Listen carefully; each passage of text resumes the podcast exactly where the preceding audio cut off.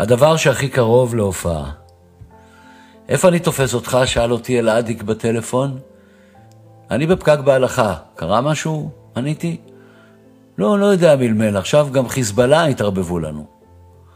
ואכן כן, הדברים נראו קצת חסרי היגיון, נוכח העובדה שאלעדיק לא רק שלא מונה לפרויקטור הקורונה, אפילו לא חשבו עליו. אבל אני, כאמור, השתרכתי בפקק הגדול, וכשבהיתי בשקיעה האודמת בדרך ההלכה, שכחתי לרגע איפה אני נמצא ובאיזו תקופה. ולרגע בום, טראח, דמיינתי שכל הפקק הזה הוא בגלל ש-Red Hot Chili Peppers, Red Hot Chili Peppers, באו להופיע בפארק הירקון הסמוך בערב. המחשבה הזאת, שיש שיאמרו שהיא תפלה, אבל באמת אופטימית ולבבית, הציפה אותי ברגש חם שלא הרגשתי מזמן, כי זה היה הדבר הכי קרוב להופעה שיכולתי לחשוב עליו. רד הוט בפארק, תמה אלעדיק. יודע מה? נתפשר על סלין דיון, עניתי. זה היה אמור להיות קיץ של שוברי קופות. כן, ממש. אמרתי לאלעדיק המתעניין. זמרים ישראלים, בפארקים, בזאפות, בברלח, הצגות בתיאטרון, מה לא? אז אלעדיק ענה לי שלפי דעתו האובייקטיביסטית, הדבר הכי קרוב להופעה היו ההפגנות מלאות המיצגים, כולל הוורידים שהתנפחו מעוצמת הקולות למול השוטרים. האמת שהוא לא הביע דעה לכאן ולכאן, כמו שאמר לי פעם, רק תזכור שאימא שלך נורא דואגת לך, אז לך לבקר אותה, וזהו, שיא הדעה. ואז בא המנשר המרגש של האומנים שביקשו מאחראים תפתחו אותנו כמו שפתחתם את האחרים, אנחנו לא נדביק אתכם, אלא ברגש. וכשאלעדי קרא את זה, הוא אמר לי, שמע, אני לא נרדם בלילות מדאגה. וגילה לי שעל הבוקר הותקף על ידי להקת יונים לבנות בצאתו מהבית. זה לא קצת אה, איצ'קוקי? שאלתי, והתכוונתי לסרט המפחיד, הציפורים של איצ'קוק שתוקפות את העיר ואת האנשים. זה יותר קורונה היא, אמר אלעדיק, וזה שצחקנו, לא אומר שהיינו במצב רוח הכי טוב, כי 2.4 מיליון מתושבי ישראל חשו לפי הסקרים בחרדה בימים אלה, ושנינו היינו ביניהם. שמעו, כמו שבוב דילן אהב את המחאה, והיא אהבה אותו, כמו שג'וני קאש הופיע בבית הכלא סן קוונטין ב-1969, או כמו ליאונרד כהן שהלך לנגן בבתי חולים פסיכיאטריים. גם אנחנו חשבנו פעם שבכל אלבום כדאי לשיר לפחות שיר מחאה תרבותי אחד. היינו מושפעים מלנון עם התחת החשוף ב-Give Peace a Chance,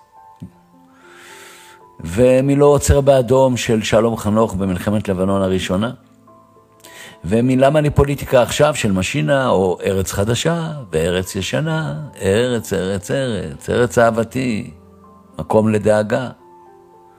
אולי בלבלתי את כל השירים והתקופות, אבל מה שבטוח, שלפני האלבום ירח, ב-1991, אם אני לא טועה, בא מישהו תמים, זה היה בטוח הפסנתרן או המתופף, ואמר לנו, יאללה, תעזבו אתכם מהשטויות, ובואו נלך על שירי אהבה.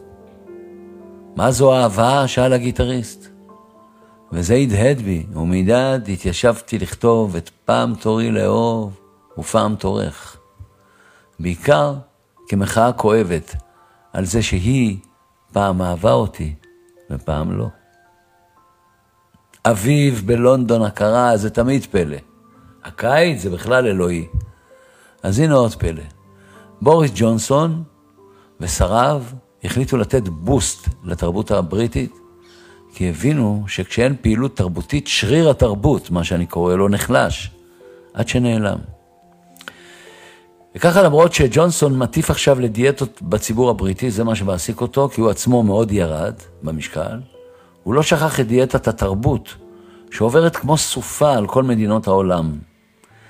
כמה שאני רואה, אין הופעות. אני יודע שהייתה איזו הופעה בצרפת לחמשת אלפים איש, ואחרי זה הורידו אותה.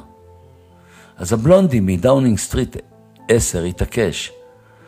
הוא אמר שהתרבות היא הלב הפועם של אנגליה. אמר בצדק ונתן לה 1.6 מיליון סטרלינג, שזה כשבעה מיליון שקלים לפי הצ'יינג'ר בבנק בשדה התעופה בן גוריון הריק. בא לי להגיד משהו על אומנים ישראלים מניסיוני ההתנדבותי, קפץ אלאדיק, שבינינו מתנדב קבוע למען משפחות שכולות. וככה הוא פצח בשירת האומנות שלו ואמר, שכחו אתכם שם למעלה. למרות שהאומנים היו ועדיין אלופים בלהתנדב לעמותות, ליחידים, לחולים, להופיע, לחזק ולברך אנשים בחולשתן, במצוקת הנפש והגוף. כן, אומנים הם אלופים בלהתנדב. אז מגיעה לכם תמיכה. או שיפתחו את ההופעות, כמו שפתחו את המסעדות והבריכות והים.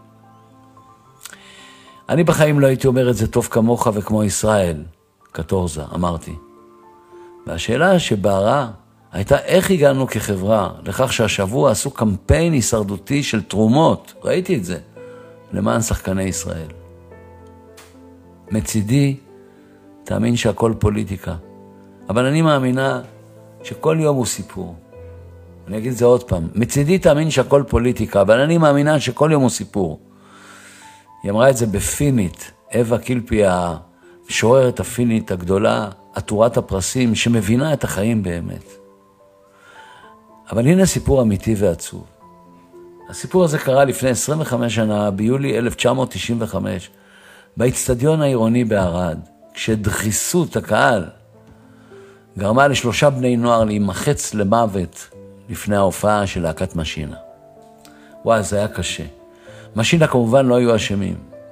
ופסטיבל ערד נעלם ולא שב לעצמו. אחרי האירוע הזה כמובן.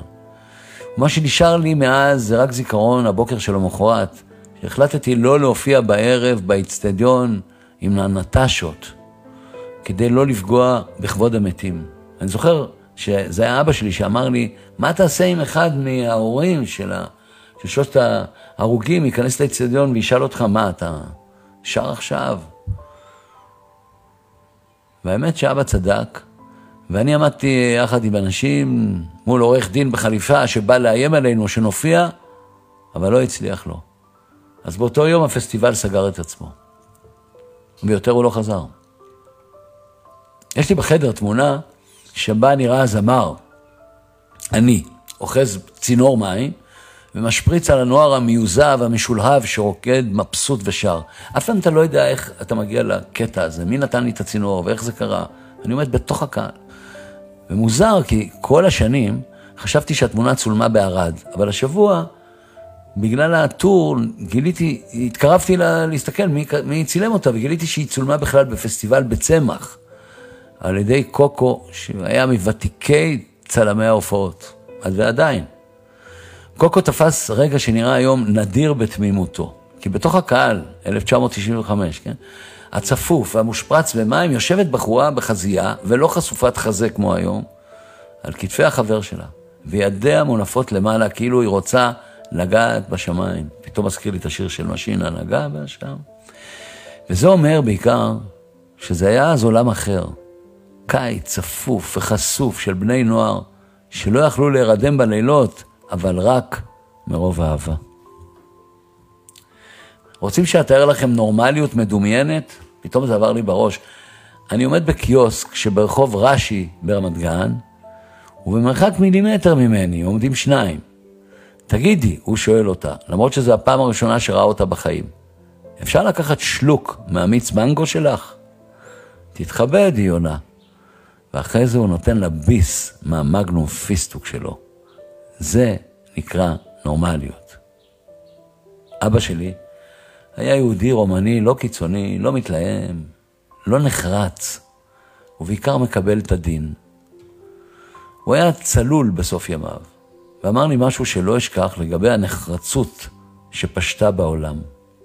שמע בן, אמר, גם אם תראה אותי שוכב שם עצום עיניים, אל תהיה נחרץ ובטוח שזה הסוף המר. כי פעם, כשקברו באיטליה מישהו, תוך כדי טקס הקבורה, שמעו אותו בועט בארון וצועק, I'm alive, I'm alive. זאת אומרת, זה לא היה באנגלית, הייתי רוצה שיונית לוי, תרגמי לי את זה לאיטלקית. בכל מקרה, I'm alive, I'm alive, שזה פעמיים מה שנקרא חי ובועט, חי ובועט. כל התשובות לשאלות הפשוטות נהיו מסובכות בימים האלה. למשל, מתי זה ייגמר? מה הלאה בינתיים? מי אחראי למה? מי בורג במכונה? האם אנחנו בריקנות או בהתמלאות? האם יהיו בחירות בנובמבר או מלחמה בסוף יולי? אבל יש גם כמה דברים טובים. למשל, המנגו חזר לשוק. למשל, הירקן שלנו יצא בריא מהבידוד. למשל, בקוריאה הצפונית, אם לא ידעתם, התגלה סוף סוף חולה קורונה אחד, רק שלא ידביק את המנהיג הדגול. ואני ראיתי גרפיטי משתולל על קיר פח בשכונה. אין קורונה וגם אין חנייה, הכל שקר. אין קורונה וגם אין חנייה, הכל שקר. אה, בני אדם. וחוץ מזה, גם השבוע התקדמתי בלימודי הפסנתר, כי הגעתי למסקנה שהוא לא ינגן לבד. התחלתי מדיטציה, חטפתי פאנצ'ר ועפתי מהאופניים, ואמרתי לאלעדיק שהדבר הכי קרוב להופעה זו באמת הופעה. אגב, ברביעי לשמיני, ט"ו באב, ליל אהבה, נא לא לשכוח לבוא בלבן. עוד רגע דמיוני, סורי. שתהיה לכם שבת שלום, שבת בריאה, שבת טובה, ולא נשאר לחשוב אלא על הדבר שהכי קרוב להופעה. שלמה ארצי.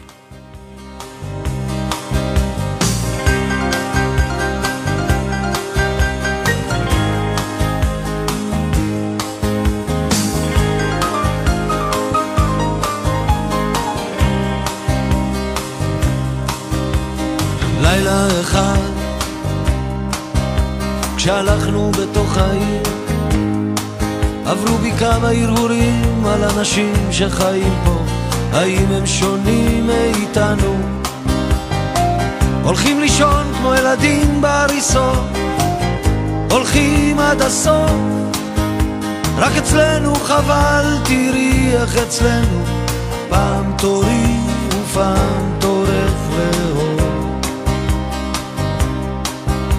יכול היה להיות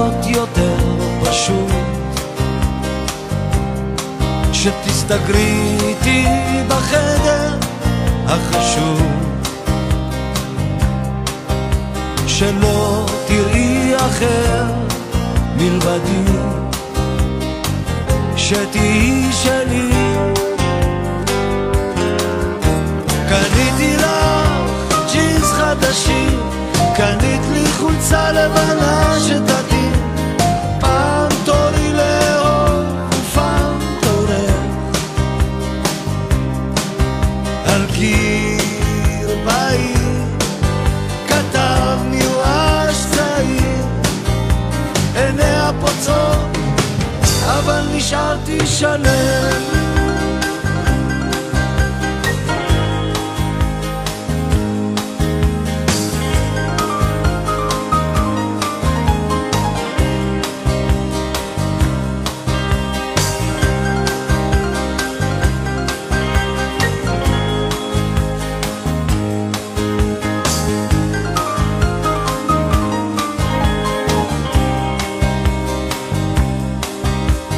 ובלילה ההוא כשהלכנו בתוך העיר דיברתי אלייך ולא ענית לי מה הפריד אז בינינו? רגש כזה או רגש אחר או אי הבנה עד הסוף אצלנו חבל תראי איך אצלנו פעם תורי ופעם תורך יכול היה להיות יותר פשוט. שתסתגרי איתי בחדר החשוב שלא תראי אחר מלבדי. שתהיי שלי